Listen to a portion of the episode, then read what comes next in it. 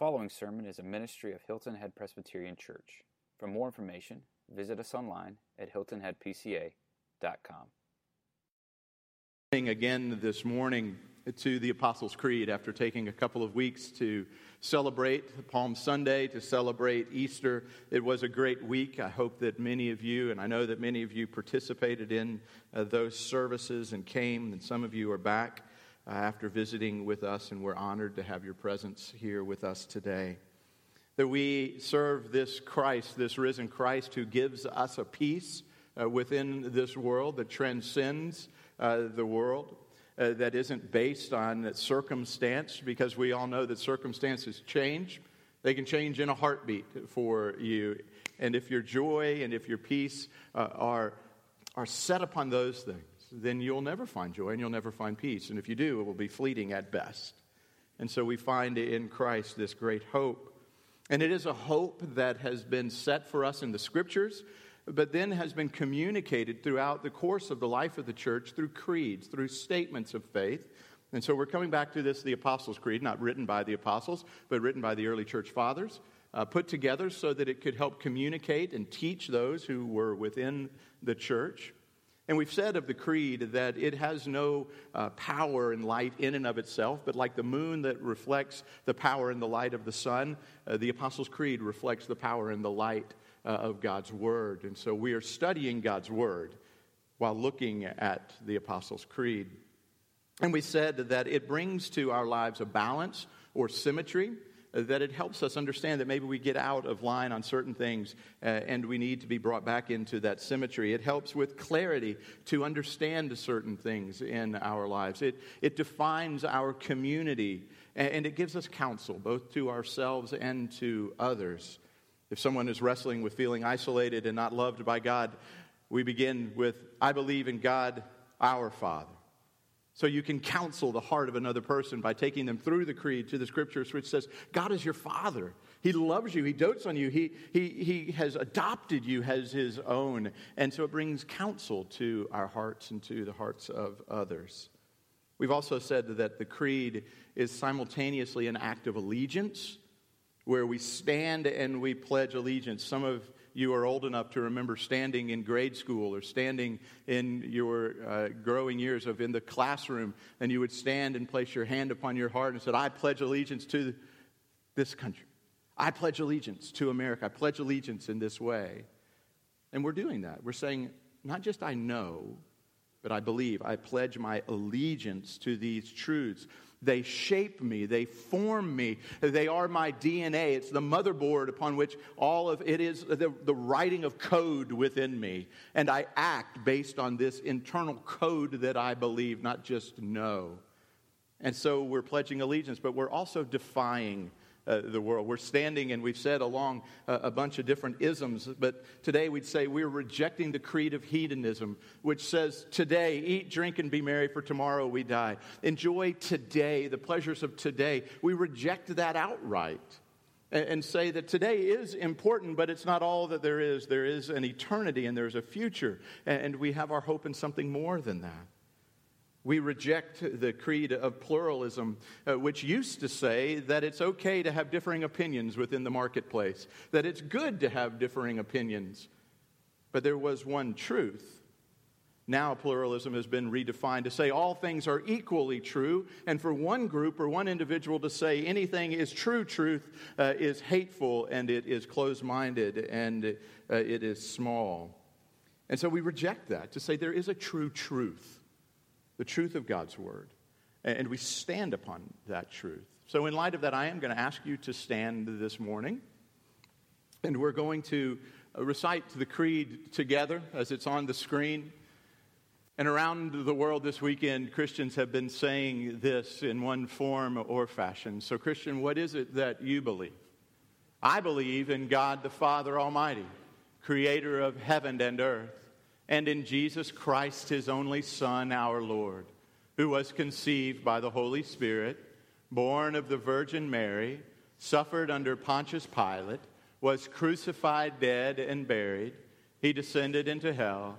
On the third day, he rose again from the dead. He ascended into heaven and sits on the right hand of God the Father Almighty, and he will come again to judge the living and the dead. I believe in the Holy Spirit, the Holy Catholic Church, the communion of saints, the forgiveness of sins, the resurrection of the body, and the life everlasting. Amen. You may be seated. And so we come this week to the portion of the Creed which says, I believe in Jesus Christ and he will come from the right hand of God the Father. He will come to judge the living and the dead. And as I thought about this passage of Scripture that we're going to look at in Revelation 22, and this the theme of this, this is what keeps so many people from church. And for some of you, as maybe you're tipping your toe back into church, you're going to go, Here it comes the hellfire and brimstone, judgment. God's out to get me. He, he's this horrible, mean God, and, and all this. I hope to present this to you in the way that the scriptures present it to us. And the scriptures present it in a way uh, that is weighty, it is heavy in it, because it's speaking of eternal things, it's speaking of definitive things. It's speaking that there is a line, there is a true truth, uh, and there is a true king and judge at the end of the day. But it is one that is filled with mercy and with grace and with opportunity and with invitation. So if you have your Bibles, I'd invite you to turn to Revelation chapter 22, all the way to the very right of your Bible. That last little bit that you never really look at uh, over there and we're going to pick up and begin reading at verse 6. So if you have your Bibles, would you hear now the word of the Lord? And he said to me, These words are trustworthy and true. And the Lord, the God of the spirits of the prophets, has sent his angel to show his servants what must soon take place. And behold, I am coming soon. Blessed is the one who keeps the words of the prophecy of this book. And I, John, am the one who heard and saw these things. And when I heard and saw them, I fell down to worship at the feet of the angel who showed them to me. But he said to me, You must not do that. I am a fellow servant with you and your brothers, the prophets, and with those who keep the words of this book. Worship God. And he said to me, Do not seal up the words of the prophecy of this book, for the time is near. Let the evildoer still do evil, and the filthy still be filthy, and the righteous still do right, and the holy still be holy. Behold, I am coming soon, bringing recompense with me to repay each one for what he has done. I am the Alpha and the Omega, the first and the last, the beginning and the end. This is the word of the Lord. May he add his blessing to the reading and to the hearing of it. Amen. So we come to this incredible passage, the last passages of the scriptures, of the 66 books of the canon.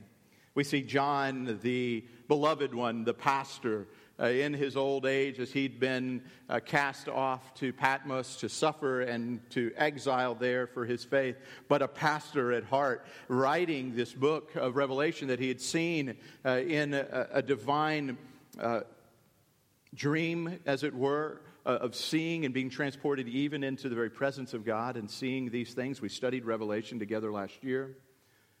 But John, the pastor, of saying, I want to tell you these things because they're important.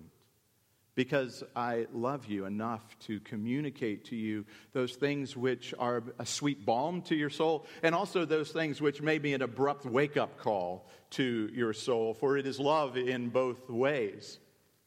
And so John comes, and like the loving professor at the beginning of a semester, if you remember those days, some of you are in the middle of them, who says to you, At the end of the semester, we're going to have a cumulative comprehensive exam. And it's going to be on this date, so you should be prepared. That's loving, by the way. An unloving professor would surprise you and say, Okay, by the way, today, we're giving you a cumulative comprehensive exam, and your entire grade is built upon the grade that you get today. That's an unloving and unjust professor.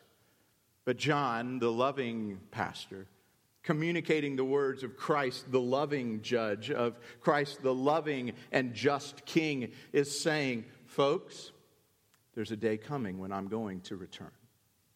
That we just celebrated uh, the, the beautiful resurrection of Christ. And in 40 days within uh, the liturgy of the church, there would be an Ascension Sunday when Christ ascended into heaven and is seated at the right hand of God the Father, waiting to return again. But in his next return, it will not be in humiliation.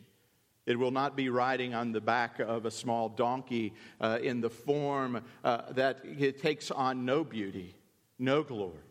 But it says that he will ride with all of the armies of heaven and all of the hosts of heaven coming, and in it to make all things right and new. That it will be the death of death, uh, that it will be the end of all things that are opposed to him, and the true king will ride on to the field, and every knee shall bow. Both those who oppose him and those who are with him, they will bow some in his majesty and glory, and others in absolute fear and dread. But all knees will bow, for he is going to return. You see, this theme of the return of Christ, this theme uh, of judgment that come, it's been called the blessed hope of the scriptures. 300 times, more than 300 times in the New Testament, is it brought up. Do you realize that? 300 times in the New Testament. It speaks. So it's definitely on the mind of the early Christians. That one of the cries within the early Christian church was Maranatha. You may have heard that there was a, a movement within the 70s of the Maranatha movement, and it was Come, Lord, come. It was this belief that Christ is going to return. And, and it was a beautiful thing for Christ to return, and for the Christian it was Come, Lord, come. Make all things right and new. One of the greatest barriers to our drawing strength from this great truth, this truth that is communicated over and over, almost to the point of redundancy within the New Testament and even in the Old Testament, is the fact that we are caught so worldly minded, that we are so focused with today. An honest question for you Did any of you, as you woke this morning, the first thoughts that came into your mind, were they something like this? Christ's return is imminent. And I'm going to live today as if he's going to return today. I'm going to be ready. I'm going to live in a manner that honors him. I'm going to be motivated in all that I do. For so most of us never even entered into our mind. Our minds were something like this oh my goodness, I overslept. I got to get looking nice because I don't want people to judge me at school. I got to get the kids ready because no one can think that we're not a great family and have to have the kids uh, going to school. I've got to get this. Oh my goodness, we're supposed to have lunch with these people, and I don't really want to have lunch with these people, but they invited us, so I think I'm going to have to go have lunch with them today. And then what are we going to do? And crud, it's Sunday, which means Monday is on the way, and I've got to start the work week today. And oh man, is anybody going to be in my seat? Are there going to be parking? What in the world? That's how our day started. For mine, it started like this. Lisa and I have begun trying to change our lifestyle and eating some things. My three sons were around last weekend, and they looked at me and said, Dad, we love you. You're overweight and you're out of shape. We love you.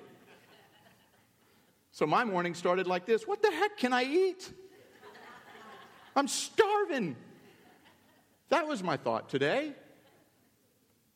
But for the saints of old, it was be prepared, Christian.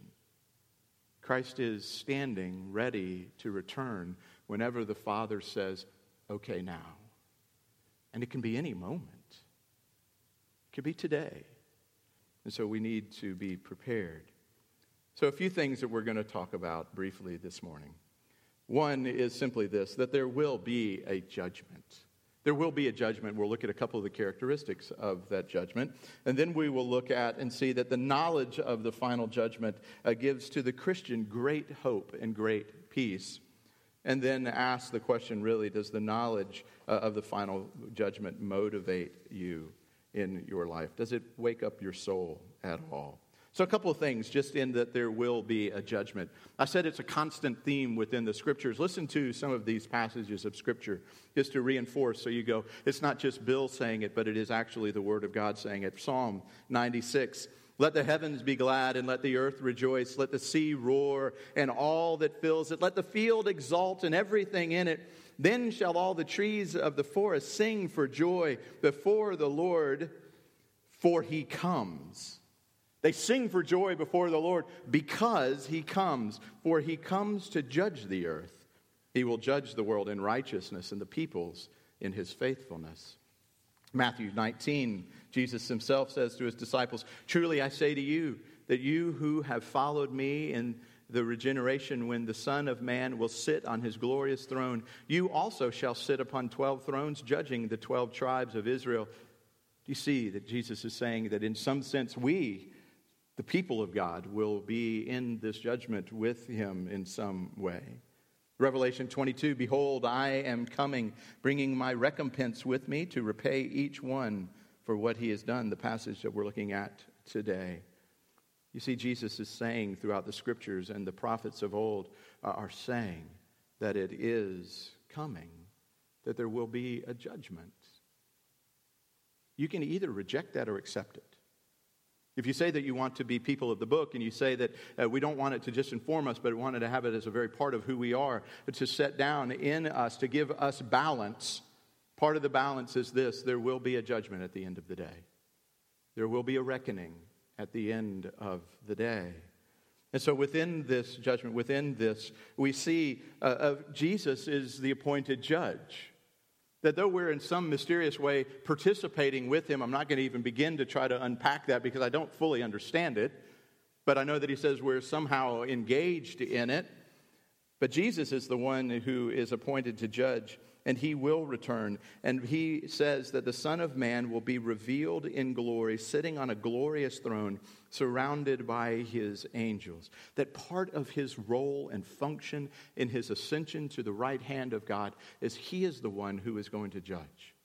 That he is the one when all of the living and the dead, the quick and the dead, the living, those who are alive when he returns, and those who have passed away prior to his uh, coming, are going to be judged.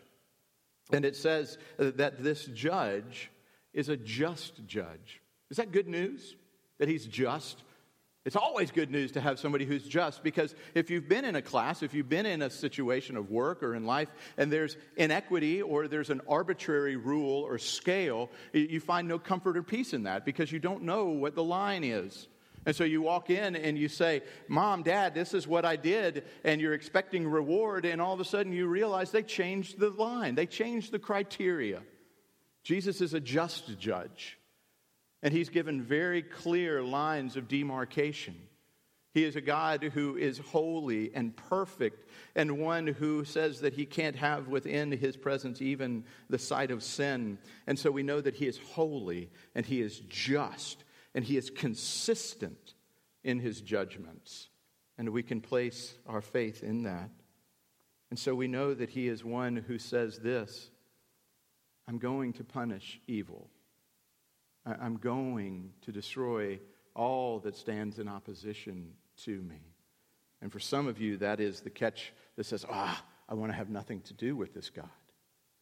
But you also need to hear the second part of it which he is not just a just and holy God, but he is a merciful God. There's mercy to be found in him. Ezekiel says in a number of occasions listen, but if a wicked person turns away from all his sins that he has committed and keeps my statutes and does what is just and right, he shall surely live. He shall not die. None of the transgressions that he has committed shall be remembered against him, for the righteousness that he has done shall live. I have no pleasure in the death of the wicked, declares the Lord God, and not rather that he should turn from his way and live. And later in Ezekiel, he says, Say to them, As I live, declares the Lord God, I have no pleasure in the death of the wicked, but that the wicked turn from his way and live. Turn back, turn back from your evil ways. For why will you die, O house of Israel? This God who is just and holy takes no pleasure He's not sadistic when he looks at, at the fall of humanity. But it says that he has a deep and profound desire that many and all would turn to him through Jesus Christ. For he said he sent his son into the world that we might believe in his son and find this hope. So know this about this God, this judge that we had. He's incredibly merciful, even until your last breath. That at the very last of turning, it says in the parables that even if you are the one who worked in the field only for a little while in the afternoon, you receive the same as the one who's worked in the field from the very beginning of the day. God is merciful and just, forgiving the sins of those who call upon him. And this God, this just judge, this Christ, he will judge, it says in Revelation 22, accordance with our lives. Behold, I'm coming soon, bringing my recompense with me to repay each one for what he has done. Romans 2 16, Paul writes, On the day when, according to my gospel, God will judge the secrets of men through Christ Jesus. So, Paul was saying that even the secrets of men will be discovered, uncovered, unveiled, and judged by Jesus. He writes later in Corinthians, We must all appear before the judgment seat of Christ, so that each one may be recompensed for his deeds in the body according to what he has done, whether good or bad. I don't know about you, but that's a bit unsettling. Does it bring you comfort that God knows every single thing about you? every thought, every emotion, every deed that you've ever done. Because we're going to have to give account on that day.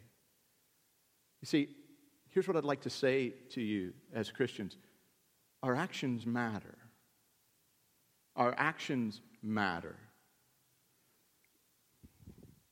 I'm not bashing the heritage, for it's a wonderful time for many people. But as I walked around, especially on Saturday, and witnessed people who claim the name of Jesus overwhelmingly intoxicated, involved in lifestyle and living that showed no care or concern at all for Christ. To say, it matters. How you live matters. Young person, it matters. Older person, it matters. Jesus is saying it matters how we live because one day we're going to have to stand and say, This, the most difficult funeral that I've ever had to do in my life and continue to have to do in my life is the funeral of a person who has shown absolutely no sign within their life of anything that resembles a Christian life. Nothing in total disregard for God's word. But yet, as a young boy, they marched up the aisle in their little church. They went as a teenager to summer camp uh, and had an emotional experience with Jesus and got Jesus bumps all over. Uh, and they sang the songs and they thought, this is it. But the rest of their lives, and there's a sense of saying, your actions matter because your actions actually show the condition of your heart. It doesn't mean we don't mess up, by the way. Anybody mess up this week? You're in good company if you look around. We all mess up, so it's not saying perfection, but it's the tilt of our heart. It's saying, I want to honor the Lord. I don't want to willfully go uh, into these other places. For God says that we will be judged in accordance with our lives. That we're going to have to stand and give testimony to what we have placed our faith in. And so the question here comes what are you going to say? When you stand before God, and you will one day. I don't mean this to scare you. I love you enough to tell you this. That if you stand before God and He says, Let's look at your life, and you say, Lord, I know I've messed up a lot, but I've placed my faith in this man standing next to me, Christ. And He's my judge, and it's His righteousness of which I stand upon, and not my own. For I know that my righteousness could never, ever, it couldn't make the grade. Are you going to cast yourself upon the righteousness of Christ and in that say, This is my hope? Or are you going to stand on your own? For there's an interesting place when Jesus is talking. He says, On that last day, one of the 300 and some passages of Scripture, on that last day, Many will come to me and say, Lord, Lord, didn't we do this in your name? Didn't I go to church? Didn't I tithe? Didn't I do this? Didn't I do that? And in the day when they should be casting themselves uh, upon the very resume of Christ, they're reading their own resumes. On the day when the trumpet sounds and the true king comes, they are the ones who are tooting their own horns, as it were. Max Lucado does a wonderful job of explaining that and drawing this beautiful picture. But in that day, where are you going to stand? It's important to consider that. And I know it's weighty, I can just feel it in the room. This isn't something you go, thanks, preacher. It's awesome. I'm going to go out and enjoy the rest of my day. But I want you to consider it. Because I've talked to a number of people recently who've had diagnoses of cancer, others who've lost a loved one, very dear friend of mine at 49 years old who went through a surgery that he wasn't supposed to make it through, and by God's grace, he made it through. You never know. You never know. You can't control tomorrow. Wealth can't control your health. Education can't control your health. It can't control what may happen if you drive uh, out today and you cross over Gumtree and somebody decides they're going to run the red light and it's your day. You need to be prepared today to come and to meet the King. And so, this knowledge now that you have, this knowledge of the final judgment that's coming, it should give to you as a Christian, it should give you great peace and great hope. We have hope. You see, the biblical thoughts of a final judgment lead us to hope because believers in this world often experience the injustice and the sin of this world. Yes, we ourselves sin and we, we deal with that but we're also caught in the injustice of the world, and we look around and we wonder, how long, Lord? How long till things are going to be made right? And it gives us a great peace and a great hope that the true judge is going to make all things right and good one day. Isn't that awesome news? Isn't it freeing news? Because guess what that means? If Jesus, the ultimate and true judge, is going to make all things right and new, and he's going to recompense judgment, and he's going to do that, guess what that means about you? Guess who that means isn't doing it? You. You don't have to be the judge and jury. It absolutely frees you to love people instead of having to judge them. How many of you have judged a person this week? Any of you? Oh, I did. Why are you driving so slow? Don't you know how a circle works? I can't understand why you're texting on the phone because you are now weaving and you're in front of me and you shouldn't text. Oh, I got to talk to Matthew as I drive and text because he's my son and I got to get in touch with my son, but I'm really angry with you for doing it. And, and then there's the judgment of, oh my goodness, somebody let their dog poop in my yard this week. How could a person ever do such a thing? They should be damned. Ugh how just horrible. And I just feel the pressure of judgment, of needing to recompense the world. That I read the papers of ISIS, that, that I look around and I say, This is wrong. And I become burdened and overwhelmed by it. But the beauty of the fact that there's a judge who's going to come and make all things right and all things new in his time, not my own, frees me to go, It's all right. Maybe that wonderful person in front of me is lost because Hilton Head is dead gum confusing. There's little bitty signs and it's dark and you don't know where to go. And maybe I should just be kind and loving towards that individual. Maybe the dog poop in my yard was from this wonderful neighbor who is about 85 years old and walks her 85 year old dog around. And the only way to get the dog to move is she puts a little treat in front of it. And so there's treats all along the street in our neighborhood. And maybe it was her dog. And maybe she didn't have the energy to clean it up.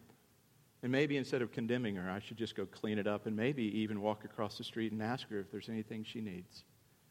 Because the one thing I know that she needs is Christ because she doesn't know him. And here I am angry about her dog pooping, and I'm not upset about the fact that she doesn't know the King of Kings.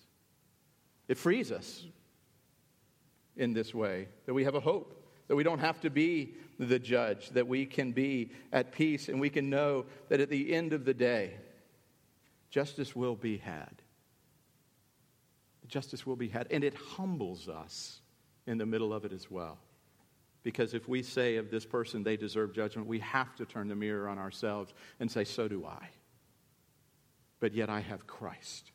How incredibly merciful that God gave me Christ when what he should have given me was judgment, and Christ took it for me. And so the knowledge of this judgment, final judgment, gives us great peace and great hope uh, in our lives. Another thing that we learn is that the knowledge of this final judgment should motivate us to Christian living. It should motivate us for Christian living. For what does it profit a man to gain the whole world and forfeit his soul? For what can a man give in return for his soul? For whoever is ashamed of me and my words in this adulterous and sinful generation, of him will the Son of Man be ashamed when he comes in the glory of his Father with his holy angels. There's something that affects us to say, I don't want to be ashamed of Christ. He's not ashamed of me. And he's going to stand before his Father and he's going to say, Bill McCutcheon's taken care of. I've never once in my life been ashamed of him, for he is mine, and I've loved him, and I care for him. It motivates how we live. It motivates us if you were to look at Matthew 24 and 25 of all the pictures and the stories of the master who's going to return home, of the 10 virgins who uh, are there, the story of the talent all of it is Jesus exhorting his disciples to be ready, to be prepared when he comes home. I tell parents this all the time. Here's a great little motivator for your kids. And you want to say, My sweet Johnny, my sweet Susie would never do this, so I don't, it doesn't matter. Well, yes, your sweet Susie and your sweet Johnny probably need to know this. If mom and dad are going out of town and you're coming back Sunday night, show up early. Show up early. If you tell them that you're going to be coming home at midnight on Saturday night, show up at 9 just for the heck of it. See what's going on. And then if your kids begin to realize we're not exactly sure when mom and dad are going to be home, you're going to say, oh, Bill, that's an external behavioral model. And it's just morphing my kid into something I want it to come from the inside. Jesus didn't agree with that sentiment. He said this You're not going to know when the master returns, so you better be prepared at every moment for when he returns. And here's what we do He ain't coming back today. He's probably not even coming back tomorrow. Heck, it's been 2,000 years. What's another thousand to him? It's like a day. And so he'll take some time and we're good. I'll get around to dealing with Jesus tomorrow. I'll deal with him when I'm older. I hear it from teenagers all the time. I just want to live. I just want to go through college. I just want to have the 20s. Can't I just have fun for a while? I'll get to Jesus later. You never know when the master's going to come home. You never know when mom and dad are going to pull in the driveway and surprise you. I was talking to a father the other day, and I said, Have you ever just walked out with your kids or out in the, at the campfire with all the boys, the teenagers hanging out? You ever just walked out there to say, Hey, how are you? He goes, No, why would I want to do that? It's like, You should probably do that. You never know what you might find. He did that. And he came to me recently and said, Oh my gosh.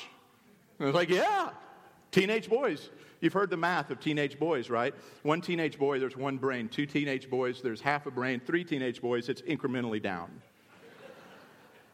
so you put them all together, you need to show up every now and then. And that's what the Lord said. It motivates us. Peter said this the end of all things is at hand. Therefore, remember what we asked. What's the therefore, therefore? Therefore, because the end of all things is at hand, be self controlled and sober minded. Above all, keep loving one another earnestly. Love covers a multitude of sins. Show hospitality to one another without grumbling. As each one has received a gift, use it to serve one another as good stewards of God's varied grace. Whoever speaks is one who speaks oracles of God. Whoever serves is one who serves by the very strength that God provides, in order that in everything God may be glorified through Jesus Christ. To him belong glory and dominion forever and ever. Amen. The motivation for all of that? He's coming back soon. So, for us as Christians, here's a great exercise for us today. What would you do today differently if you knew Christ was coming back in the morning? Sadly, for some of you, you're thinking, I would go get all these good sins out of the way. I'm going to go hedonistic. I'm going to just go nuts.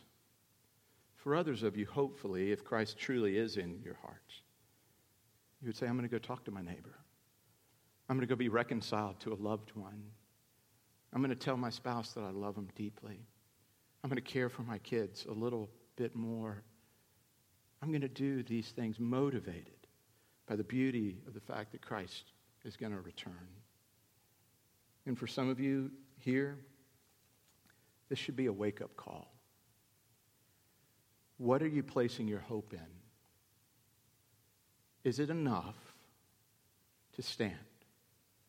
Or it is as if Jonathan Edwards says, Are you placing your hope in your own righteousness, uh, which is like putting your hope in a spider web that would catch the tumbling boulder down the mountain?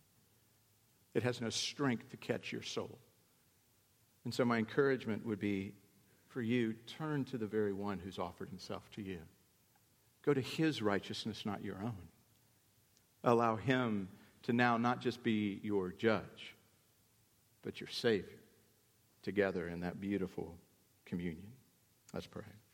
Father, thank you for heavy and hard words. We live in a world that likes light and fluffy, that we don't enjoy gravitas. And it's important, though, that we talk about eternal things.